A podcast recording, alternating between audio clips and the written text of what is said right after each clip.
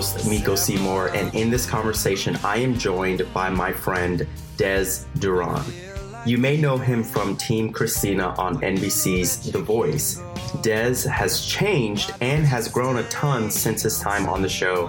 And in this episode, we journey with him as he recalls what it was like to audition and compete on The Voice. Beyond that, I pressed Dez on his faith, walking it out in the limelight, and what things are most important to him.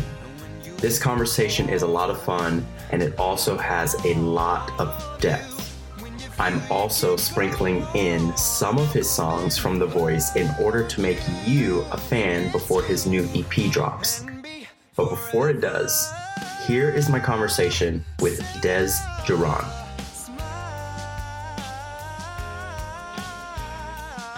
Awesome. Well, welcome back to the Altitude Collective. Uh, I'm really excited about uh, this conversation. Uh, it's one that I've been looking forward to for a very long time now.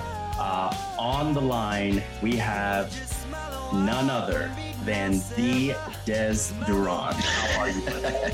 I'm doing great, man. I'm glad to be here. I'm excited. Yeah, man. I, uh, you know, like I said, I've been looking forward to conversating with you and uh, just kind of getting the listeners to know a little bit more about you because I think you have a lot that you can um, invest in the listeners and uh, just just watching you through your social media and, and all that stuff, man, it is. I mean, honestly, you have inspired so many people, and you continually inspire me. Oh, thank you, dude. I, you're so encouraging, Meiko. I love it, dude. And here we are. This is awesome, man. Yeah. So, uh, for those that may not know who you are, Dez, why don't you tell us a little bit about who you are? Uh, yeah, um, my name's Dez Duron. Uh, I'm from Shreveport, Louisiana. I uh, grew up there, uh, pastor's kid. I learned how to sing in church, um, and just have always wanted to be a singer songwriter. So um, when I was about 22, I moved to Los Angeles, California, and was on a singing competition show called The Voice. And then from there on out, I've just kind of been able to travel and sing and talk about my experience on there and, and what I've learned kind of through the ups and downs of my experience in the um, music industry, my limited experience. And then um, now I'm living in New York City. I am still uh, working on music and um, enjoying life, man. Uh, yeah. I go to church up here at church called Trinity Harlem, and it's a great community. And yeah, that's me, man. I love it. I love it. so, uh, talk to us. We're going to get to you know everything dealing with uh, being on The Voice and uh, moving around the country and things like that. But for now, tell us about growing up as a son of a preacher. Uh, what were the okay. good, the bad, the ugly, maybe? Man, um, so I'm a son of a preacher who's a son of a preacher, and so my my mom's dad uh, was a uh, pastor as well as she preaches, and then my dad's uh, dad and and mother preached, and he's a preacher. Um, probably could have said that way more concise, but uh, so uh, I think my dad kind of understood the experience of a pastor's kid and did a yeah. pretty good job of um, of protecting us and never making us feel pressured. Um, my dad had a unique experience at 16 years old. He felt the call to preach. Um, I was never, never really had to be pressured by his parents to do so. So I don't think he felt the need to um, push any of us onto the platform or anything like that. Uh, churches was just like what we did and it was who we were. So um, we naturally just kind of joined forces with our parents and uh, got involved.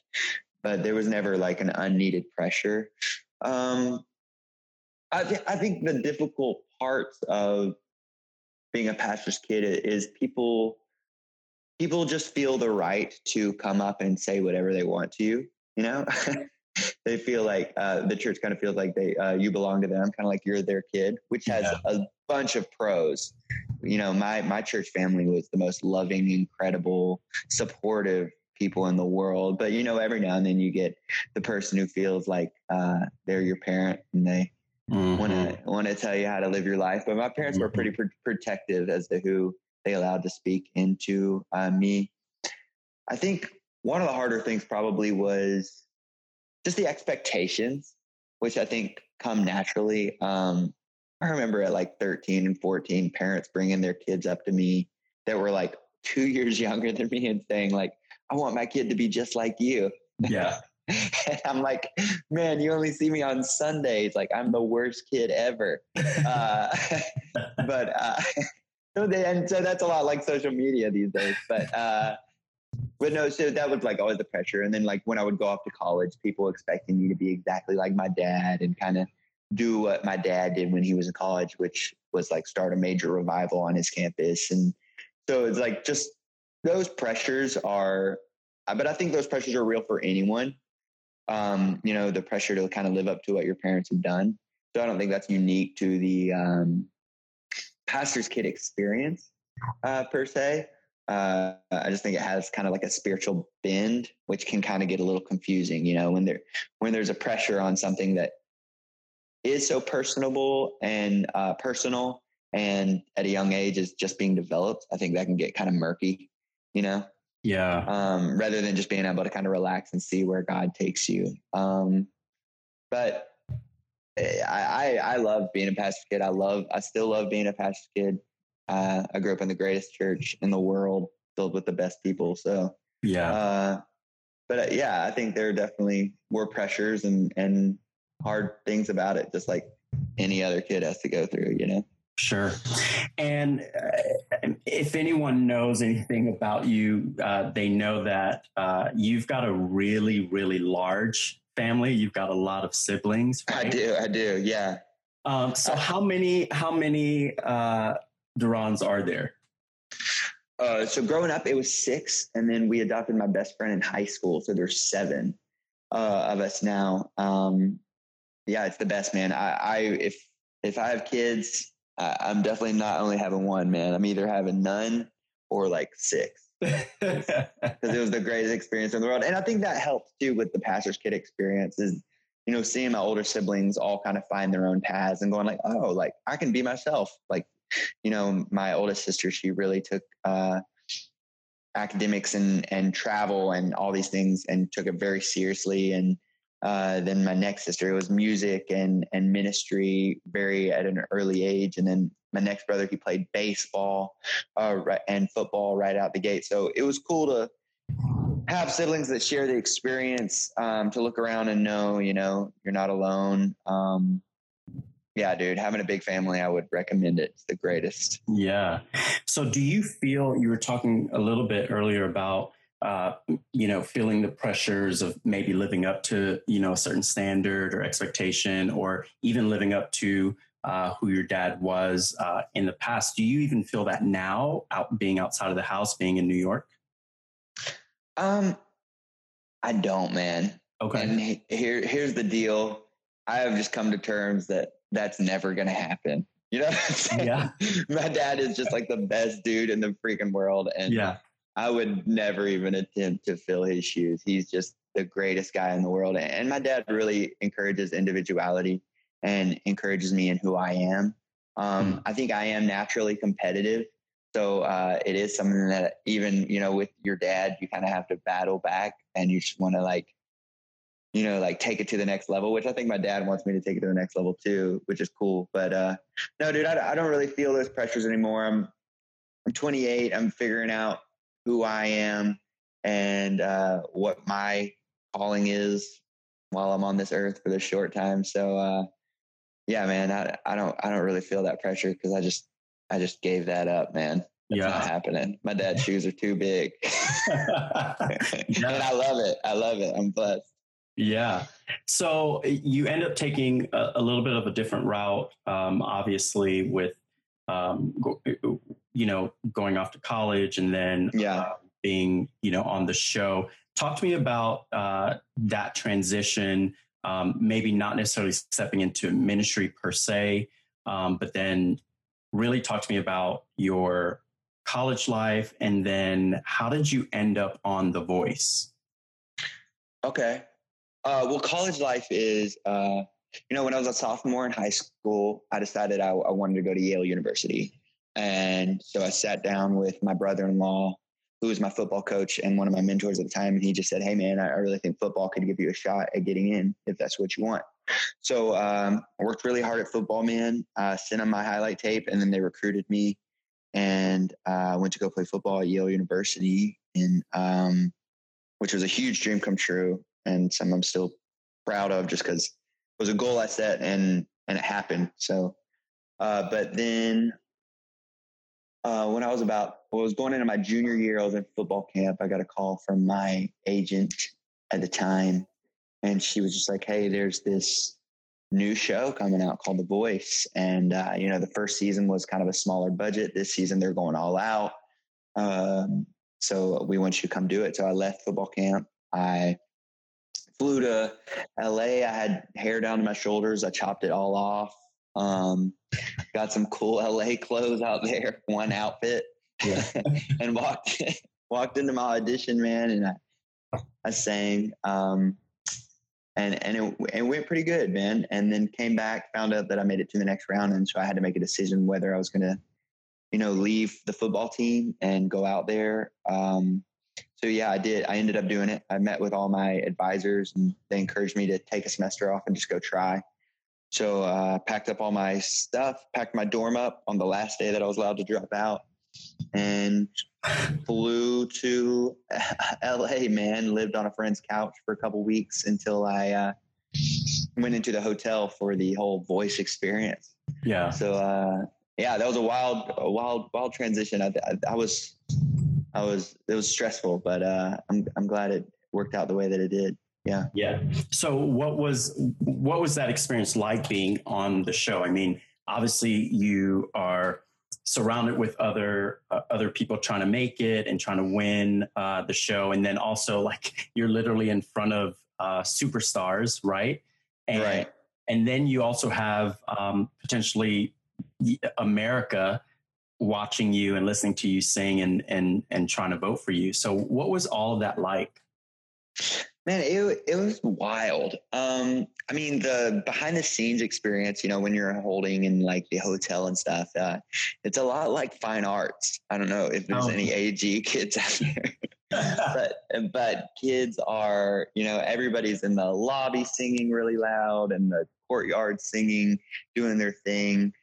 Um, which is usually not my scene at all, but I ended up finding some like good friends and uh, making some lifelong friends just through the experience. But yeah, then being on stage is just the most nerve wracking thing at all because you know you're in there for for weeks, man, before you even get on stage. You're doing interviews, you're getting uh, fitted for outfits, you're rehearsing with the band, you're oh, meeting wow. with with a personal uh, voice coach, and then you know doing other stuff as well. So um, meetings with lawyers, all these different things you have to do wow. before you even get on stage. So you've been preparing for weeks. You've been locked in a hotel room, not allowed to leave, not allowed to have visitors. And then you just go up on this stage, man. And um, it's a really intimidating scene. It's a, it's a big old stage, a big old uh, room. And then you've got these huge red chairs just uh, kind of staring back at you. And um, so, yeah, the first time I went, I, I didn't make it. Uh, which was really hard, dude. I think the moment you're waiting, your song ends and you're waiting for those chairs to turn around is just like the worst three seconds ever. I just wanted to like run off stage. Yeah. But uh, it was really cool. I had my family there and uh, I was really disappointed. I was really angry. I had to I had to be alone for a while, but uh, I did feel this really weird peace and calm in that uh, it was weird. I, I kind of just knew that singing and music is kind of what I wanted to do. Um, it was like a real solidifying moment for me, even mm. in that in that failure. Yeah. Um, which was which was really cool, man. Uh, so yeah, that was my first experience with uh, with the show. Stuck on you, got this feeling down deep in my soul that I just can't lose. Guess I'm on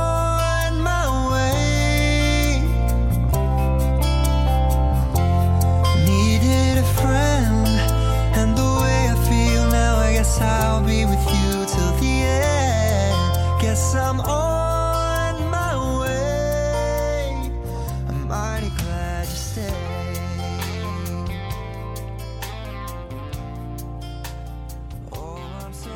yeah, so then I just decided to stay in LA because I realized I didn't know anything about the music industry. So I stayed there for like six months and I was just like trying to learn as much as I could before I Yeah. went back to school in the fall. And um, then I got a call around June and they asked me to come audition again. And uh, I just said no, man. I, I kind of just Oh, said wow. no. I said no and hung up. Uh, I didn't say no and hung up. I just said, okay, yeah, I'll think about it. And I didn't tell anyone they even called. and tell my parents. I didn't tell anyone. I didn't plan on it. Uh, but then they had called my um, agent as well. So then she started talking to me and we started to go through and uh, everybody I talked to was just like, you know what, this is the right decision. Um, this is the smart move. You know, you've got to go redeem yourself. And I still didn't want to do it, man. And uh, I realized that it was just, it was fear, dude. I was just scared to death of being the guy who didn't make it twice. Yeah. Right. so uh, I kind of had to just make a decision because I just didn't want fear to run to run my life, you know. And I knew that if I just backed away from this decision, knowing that it was the right thing to do, um, that I, you know, who, what what else would I let fear decide for me? Mhm. So um, I decided to just do it, just out of principle, and um, it went a lot better, man. I, I, I sang songs that were more true to me. Um, kind of spoke up a little bit more about what I wanted out of the experience. Um, I was less passive, and it, it worked out a lot better, man. So I got to be on Team Christina, yeah. and it was really cool. Um, just the way God works, because the first season I sang a Backstreet Boys song, which is not my style at all. Mhm. Um, I love the Backstreet Boys, but that's it's just not how I sing. And um, in between seasons, Christina was working with a um, with a producer that I almost signed with when I was 19. His name's Darkchild, and um, he was like, "Hey, you know this kid that you passed on on this season? He doesn't even he he's listened to these demos." And I had sent this producer uh, demos of me singing Frank Sinatra music. Uh, it was and different uh, standards. It was "The Very Thought of You" and "Smile" by Charlie Chaplin, and Yeah. Um, another another song that my friend had written that's in in that same vein. And so she got to see what I actually did. And so when I came and auditioned the second song time, I sang a soul song. And then when she pitched me, they didn't even show this on the they didn't air it, but she said, Hey, I've heard what you really do.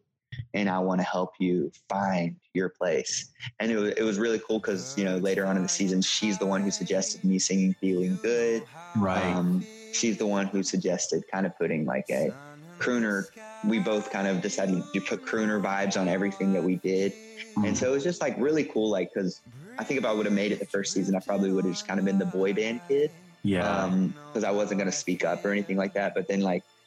It really worked out for the good because she got to hear what I could do. I got, I found my voice a little bit, and um, yeah, man, it worked out a lot better. Yeah, I love that. I love the fact that you know uh, getting you know turned down in that first season really didn't stop you. Uh, and even though there there was a huge potential for you to you know obviously not say yes for the second that second season, uh, you did anyway. And I love what you said. Like had I had I gotten in that first season, I would have been you know labeled as you know something that definitely wasn't me. I I think it's interesting how sometimes we can step into situations somewhat out of season and Yeah. that actual actually be detrimental to our our future growth, right? So so true. yeah, for me, and I'm feeling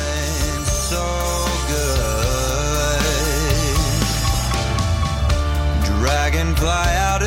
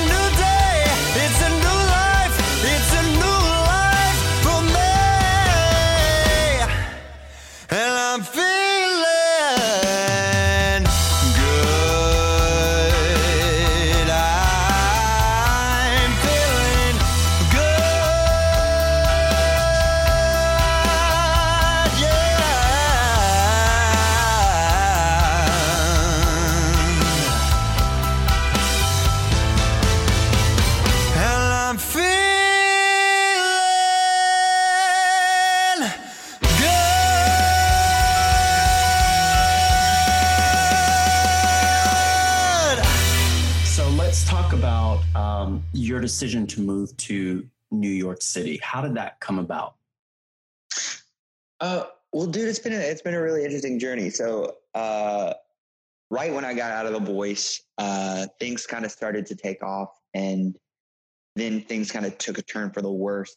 I, I kind of had things just kind of blow up with my team and just legal issues, and I had I came home for about three weeks just to kind of like get my head on straight, and then my grandfather passed away, who um, you know was the patriarch of kind of my whole life yeah. in that he started the church that uh, my parents pastor now, and he also started the school K through 12 that I went to my whole life. So it was just like an interesting time for our family, and I, uh, amidst like all the struggles that were happening with me and my career, uh, and that I decided to stay home, and so uh, I started being based out of uh, Shreveport, Louisiana, and kind of traveled and sang somewhat, but kind of just put everything on pause, um, just to be with my family, just to get my head on straight, and um, to work out these issues with uh, with my career, just legally and all these other things. Um, so I, I, had been home for like th- three years, uh, and I was starting to make the move to to Nashville. Actually, I was going there once a month to write, and I was going to go to Nashville and just try and uh, do the whole song songwriter route. Um, and then my parents invited me to come see my sister at a color conference, speak at a color conference. Yeah. And I was like, it's a women's conference, mom. I don't want to go. and she, uh, she was like, we'll buy your flight. So I said, yes, of course. So I went up there and I ended up booking two gigs. Um, with a friend, Laura Michelle Kelly, singing uh, in her one woman show. And that kept me there for two weeks. It extended my trip. And then I ran into um, a friend who was like, hey, if you want somewhere to stay, you can stay with me for a couple months. So I just, you know, I don't know. Um, by happenstance, I ended up meeting with a couple agents within those two weeks. And uh, we kind of hit it off and felt like there was something there. Um, I've always wanted to live in New York, so I just I didn't even go home, man. I just kept my small little suitcase and stayed. and then two two months later, I found an apartment in Harlem and uh, went home and grabbed my stuff and uh, moved into uh, my apartment in Harlem. And I've just been here, man. I just I love the city. I love what it brings out of me. Um, I love the vibe. I love the energy. So yeah, I don't know how much longer I'll be here, but I sure do love it. Yeah, it's just on a whim. Yeah, that that that's pretty um, that's pretty crazy to me. Um, the fact that you ended out there ended up there um, out on a whim is that uh, something typical like h- how you live your life or was that kind of outside of the norm i, I think i think it's somewhat typical of me okay. um, i think the I think the move for the voice kind of started that and made me a little less afraid of that. Um, just seeing how things can just work out. Um, but also, I just I felt like I needed to. I, I, felt like I needed to get away from home for a little bit longer and and try this music thing again. Yeah. Um, and you know, you don't need a car in New York. You don't. It's very very expensive to live here, but there are certain things that I I didn't have anymore because I that it just made sense for me to be here, dude. And yeah. God's been faithful. Um, yeah, dude. I, I that's just how I live, and I don't. I've always been just kind of like a let's just go and figure it out, and I'll sleep on couches and I'll do whatever. like, yeah. I'm, I'm just uh, a free spirit, probably in the yeah, yeah, in the worst in the worst way. Oh, I just got, I got to keep it moving. But uh, no, yeah, yeah. I love I love New York, man. It's great. Mm-hmm. So, so what what's been the best and the worst about living in the city? Um, the best and the worst. I, I really was lucky because I think for the first like six months I was here, I had a very romantic view of New York, and I've always seen it as like whoever gets to live in New York is so lucky. You know, like that's yeah. they're so lucky. I've always felt that way. And so when like really terrible things would happen to me, um, like one time I, I, had a gig and I overslept and then I ended up at the wrong venue and then I'm sprinting down Park Avenue with a full duffel bag in a white dinner jacket and tuxedo pants, Oh. and I'm like sprinting like 20 blocks, and I'm like laughing, like so happy because because I'm like, oh my gosh, this is so New York. Like, Right. what is happening? Like, and or like I'll have people in the first six months, I would have people like yelling outside my window till late at night, and I'd just be like so happy, like laughing and smiling, like this is the best ever. Like it's Yeah. 1 a.m. and people are yelling out my window, like I live in New York. So uh, by the time I figured out how things worked, um, that had faded away, but I had figured out how things work. So I didn't really have that rough like first six months that people usually have because I was like drunk with happiness yeah. that I that I just lived there. Um, but I think I think the best thing are some of the worst things are the best things for me about this place. You know, it's uh, it's caused me to be re- to really fight my passiveness. I can be very aloof, and that doesn't work in this city Yeah. um, you've really got to know what you want or you're going to kind of get stepped on and so it's really like helped me to find my will um, i think there's an energy here there's this um, you know real money driven kind of ambition which has never been me but i, do love the ambition man and uh, that's how it's helped me to find my ambition as far as like what do i want to do with my life what's my purpose kind of uh, get off the lazy track because I'm a pretty easygoing guy. Mhm. Um, so just all the things that I think would usually like exhaust people here it really invigorates me and brings something out of me that I'm really grateful to see in myself now yeah. after being here for two years. Uh, I think it's really transformed me um, into a much better, much more useful and active person. yeah. Um, I think the hardest thing probably is the worst thing is just being away from home. Mm. And um, so that's really hard. And then two is just is the distractions. Um, because I am such like a free bird, like just hey, whatever, let's do it, spare the moment, let's make it happen. There's always something to do in this city. And so sometimes I'll just it's just really hard to sit down and like do the things you know you need to do.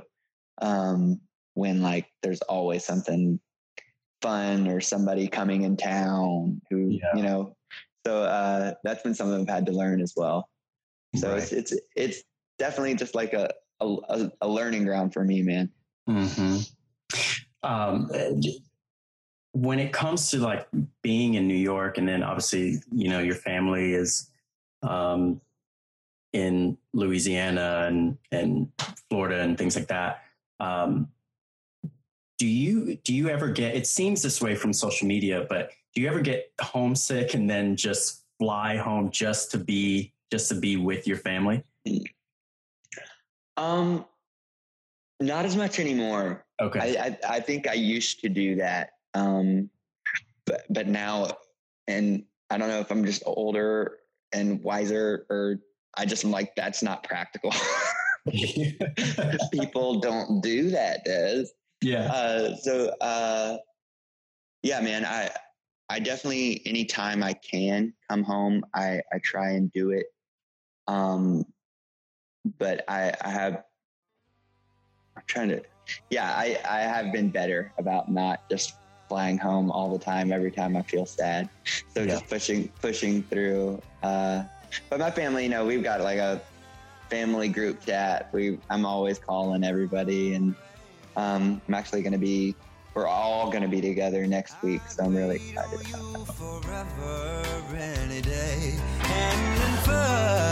that.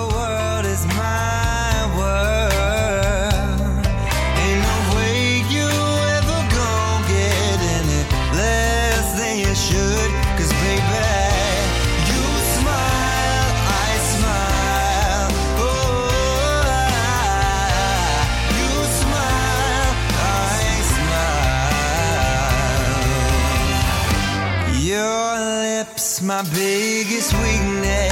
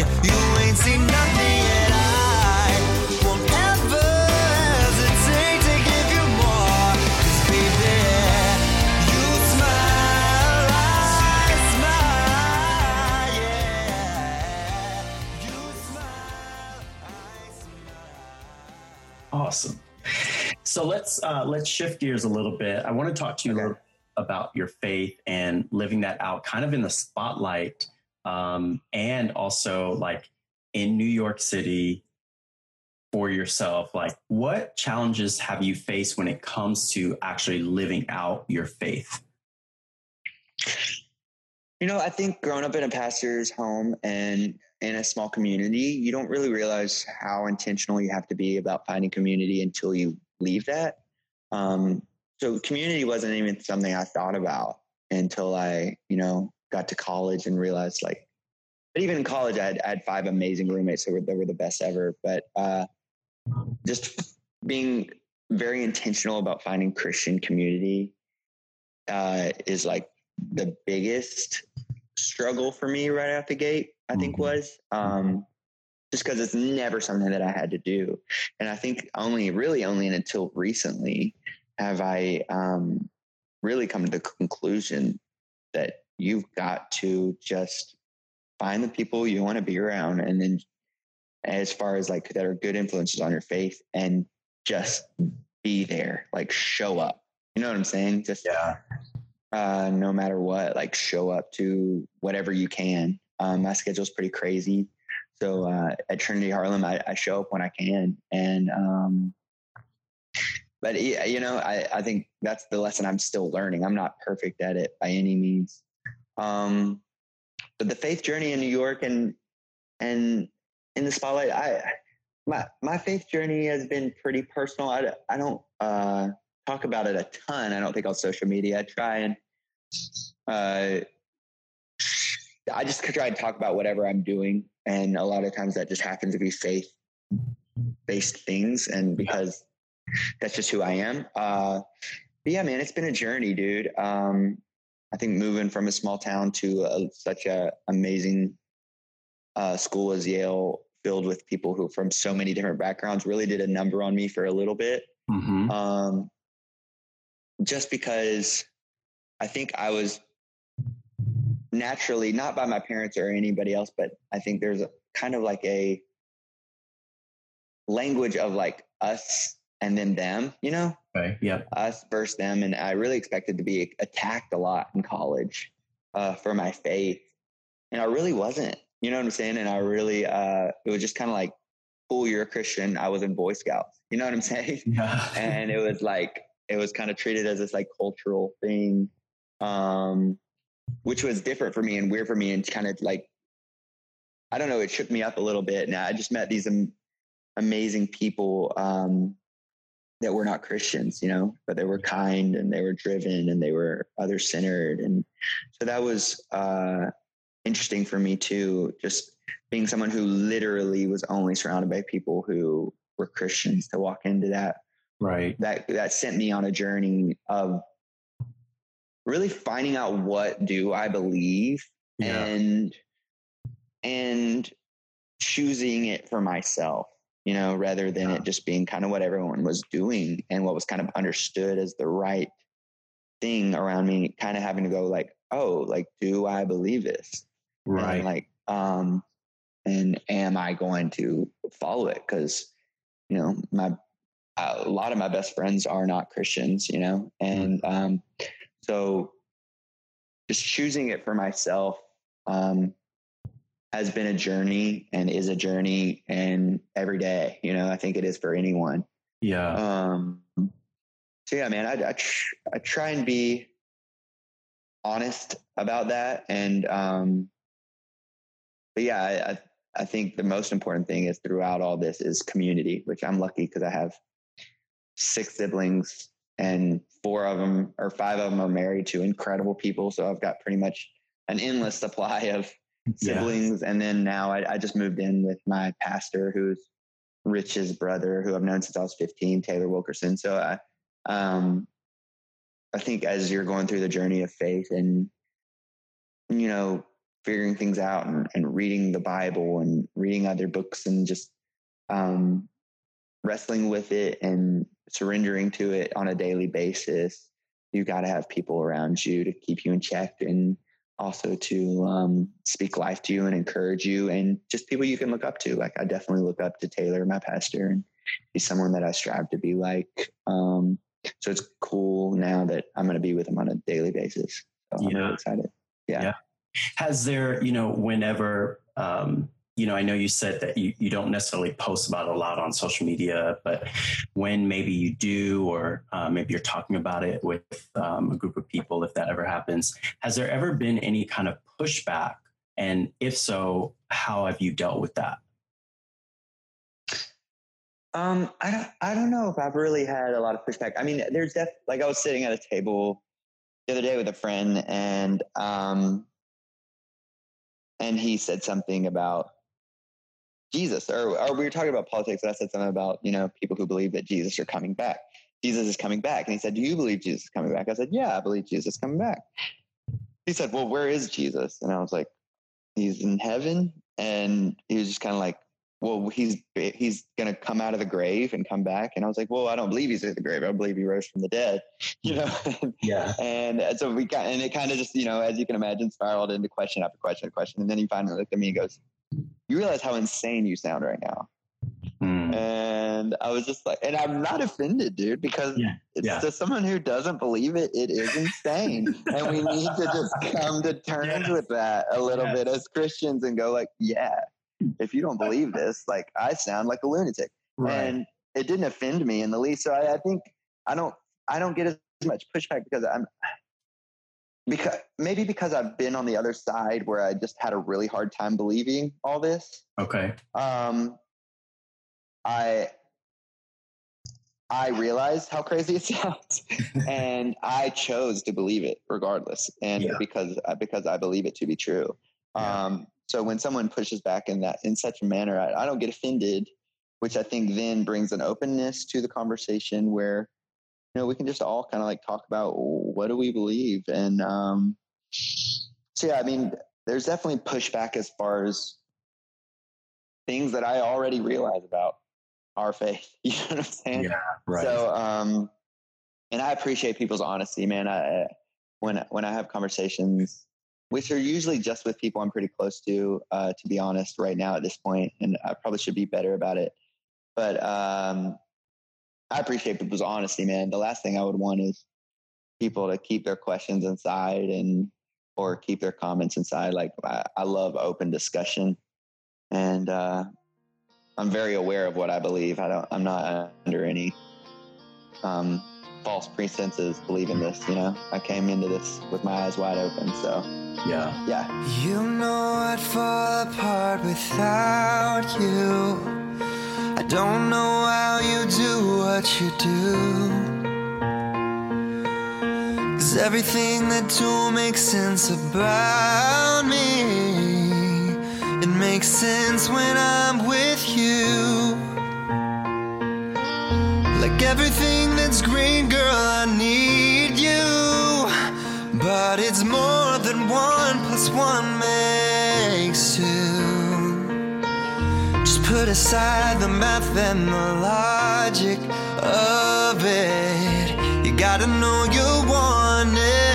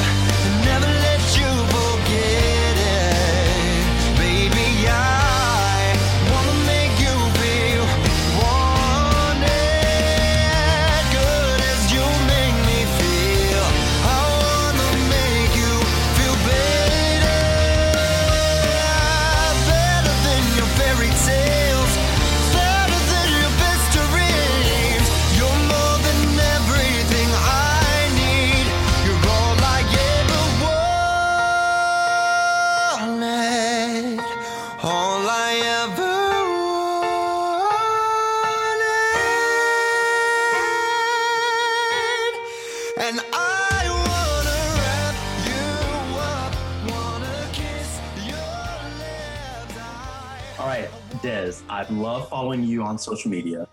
And some days you are reminding us about your frequent restarts of eating healthy. Um, I think even recently, like you were traveling home, maybe in an Uber or in a car or something, and you were talking about like all of the food that you and your friend had just ordered in the drive-through or something like that. Just craziness. Um, some days you're sharing your thoughts on a recent book that you finished, which to let you know, I've added all of those to my list of books that I want to um, complete this year. Um, yes. Really interesting. and then there are some days where you're telling us all about how simple of a man you are. I absolutely love it. And one of the reasons why I wanted you on this podcast was not because you've been on, you know, The Voice on a major, you know, on a TV show on a major network or because you have uh, famous family members or anything like that, man. It's really because I believe that you're a good guy, and I'm wondering, um, does that does that um,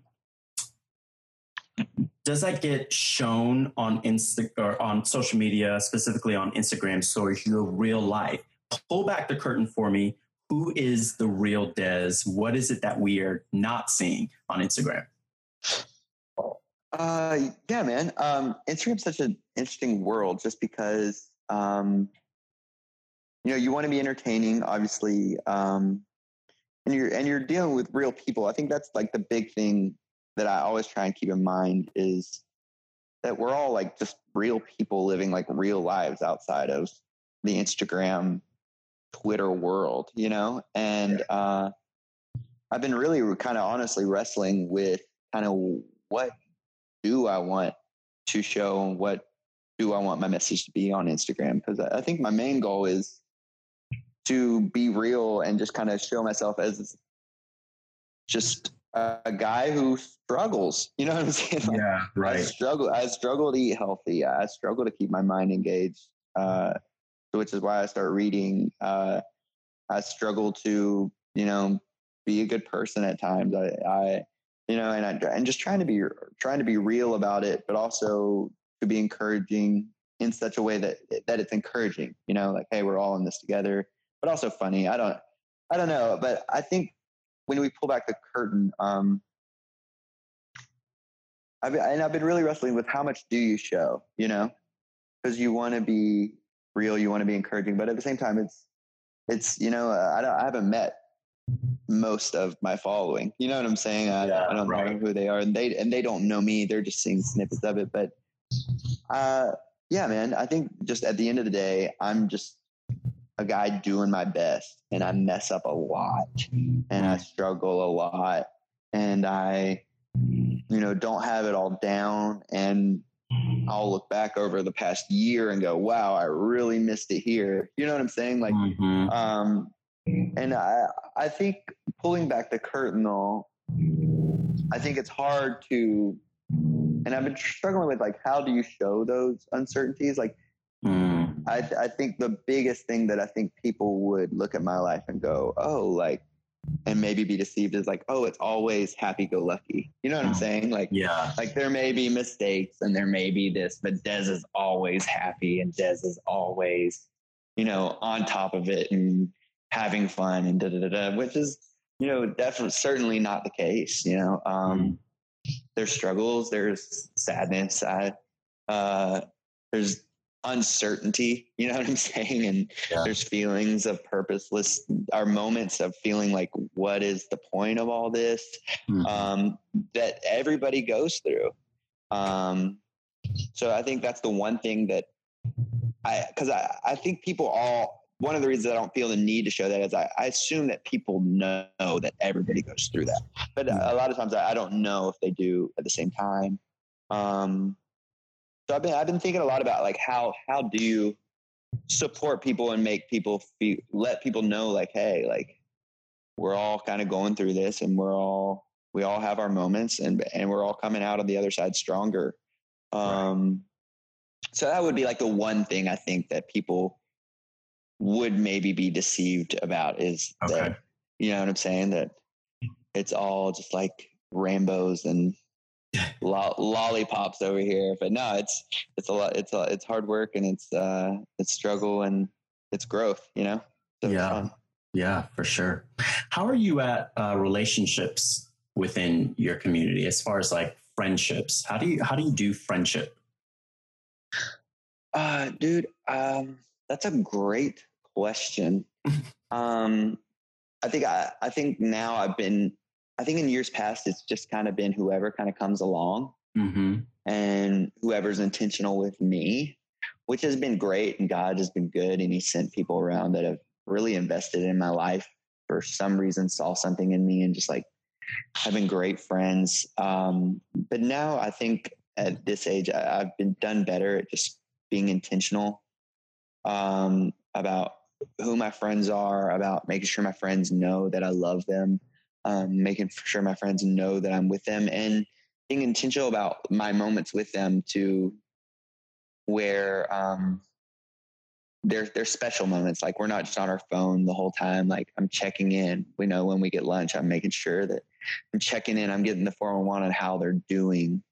Um, yeah, man. I think friendship is something that I've been wrestling with uh, this year as well. Okay. Amongst all the other things, is you know what does it even mean to be a good friend? Because I think as a friend, I want to be more than a than a good time. You know what I'm saying? And, yeah. just like a good laugh when I come around. Like, wh- what does it mean to want the best for someone? Mm. Um, and you know, what is my responsibility as someone who calls someone my best friend? Yeah. Um, in terms of like helping them reach what I believe is like their full potential or and I think I've come to the conclusion a lot of and with a lot of my friends in that getting their heart, hearing their heart about who they want to be, and then reminding them of that standard in moments. Um, so that way it's not my idea or of anything or anything like that. Uh, particularly because I have friends of different of different faith and um, and I have friends of different you know who have different goals and other things like that. So I, I want to be someone who, at the very least, helps them become who they ideally want to be. You know, yeah. which yeah. is more than just making them laugh every time we get lunch, you know? Yeah. so that's, that's been an interesting deal for me. Um, just trying to take my friendship and my, and my love for those around me to the next level and, and really love them properly. Yeah. I love that. I, I think um, it, it's really encouraging to hear you say that you wrestle, you're wrestling with that, especially this year, and you're asking yourself these questions. I think as men, oftentimes uh, we kind of skirt that question and we just kind of um, we take the route of just being the funny one, you know, and the one that kind of Definitely. brings jokes and things like that. But to really solidify these relationships, these friendships with uh, with value, with intentionality, um, I think that's when that's when men really step into um, a lot of what they've been designed to um, to be and and um, to do in their lives, which is really um, kind of lead, right? Um, lead yeah. in in a, in a way that's bringing people along, that's checking in with someone that you say you know you love and you want to do life with, and uh, and help to inspire or help to just simply um, be a shoulder, you know, for somebody to uh, to lean on. Definitely, man. I I think it's all about just getting getting in the boat with people, for lack of a better metaphor, just like getting in their life, getting in their shoes, getting down and dirty with them, and then and then figuring out where they want to go, and then helping them and helping them get there. And um, yeah, because I think I found myself getting a little bit apathetic mm. in that it was kind of like, yeah, whatever you want to do, cool, like whatever, da da da da. Any decisions that came up, I wouldn't even like kind of really think about it twice. I would just kind of be like, yeah, man, I believe in you, whatever you want to do.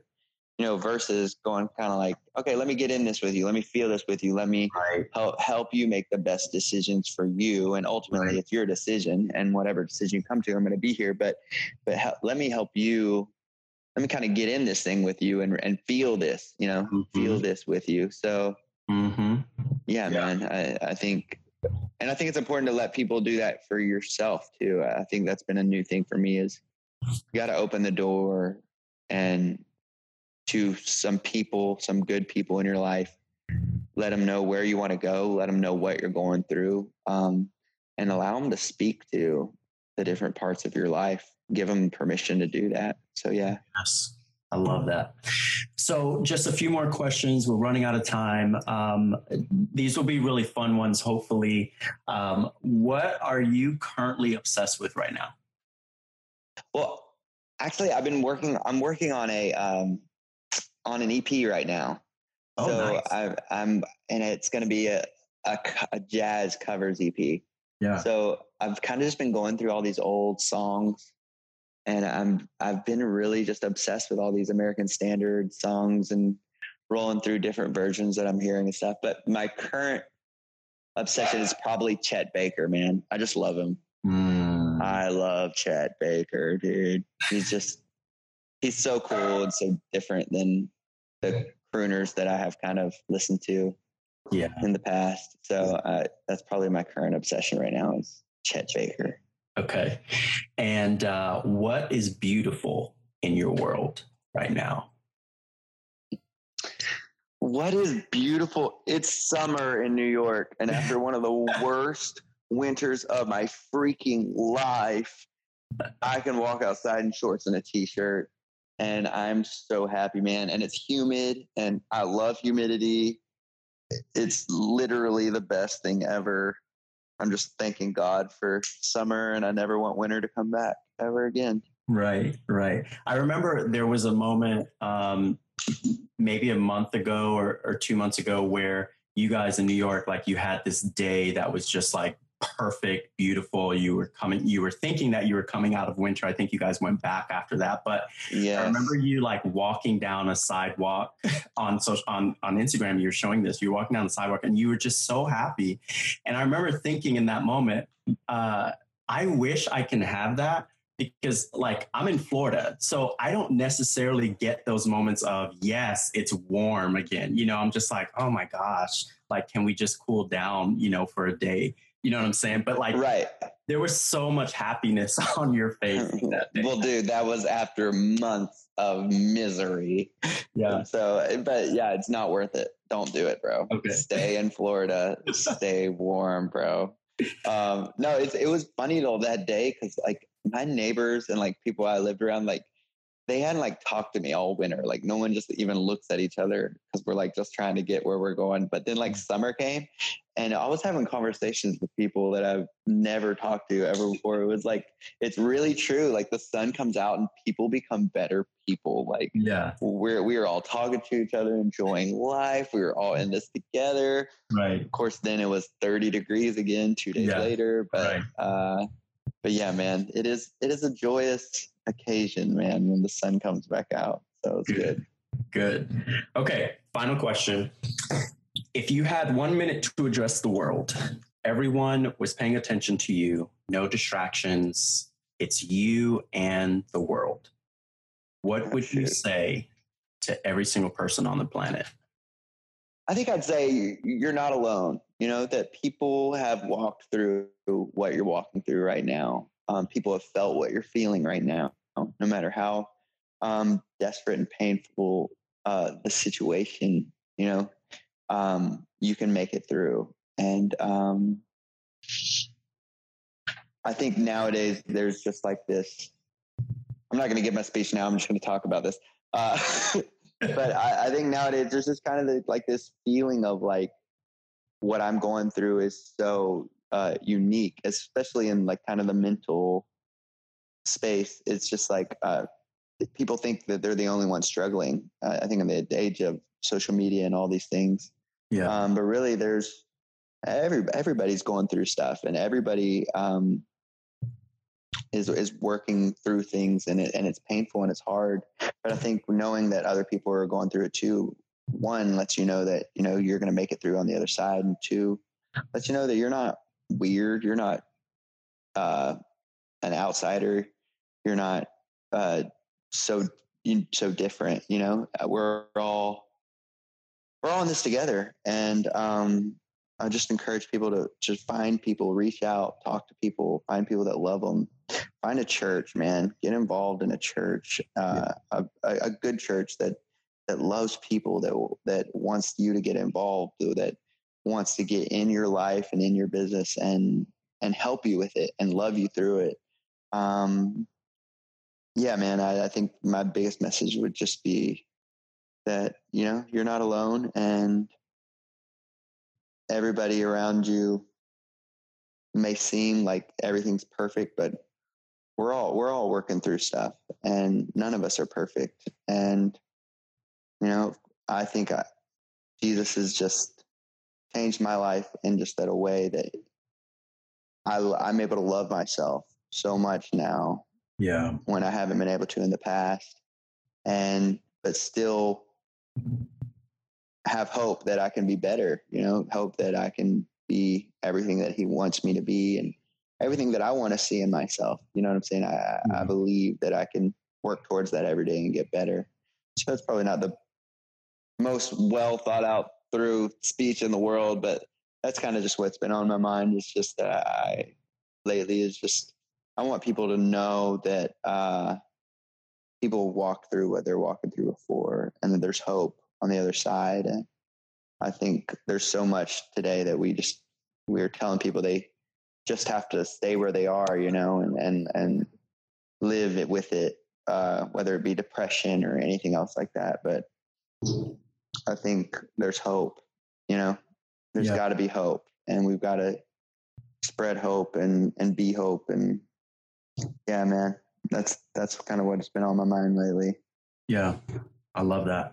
Well, Dez, again, um, thank you for being on the podcast. One of the things that I like to do is um, really share with the guest uh, the reason why I wanted them on the podcast. And I want to let you know, as silly as this sounds, um, in my in my home, my wife and I, every Christmas since you released it, we play "I'll Be Home for Christmas." Your cover. Oh my gosh, I love you, dude.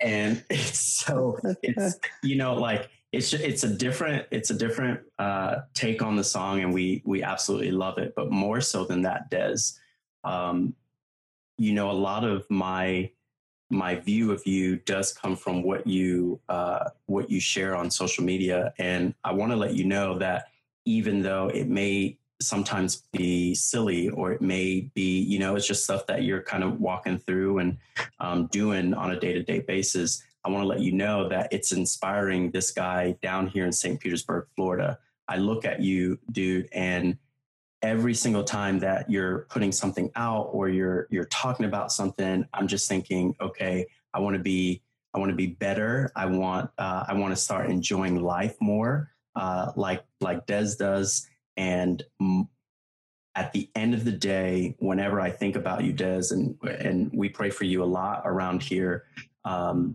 I'm hoping, I'm hoping that more and more people get to know you. I'm hoping that more and more people get to hear your voice and hear your craft, man, because I think it's impactful and it's powerful. And I want to thank you uh, for sharing that with uh, with the world. Never said to me, dude. I love you, bro. Thank you. Yeah, for sure, man. For sure. I'm done, dude. I can't hear any more of these nice things. I hate nice things. dude, no, seriously. Holy crap, man. That thank you. Thank you so much for saying that, dude. Uh, you've always been so encouraging to me, man. Just uh, messaging me and stuff like that. I just I really appreciate it, dude. Thank you.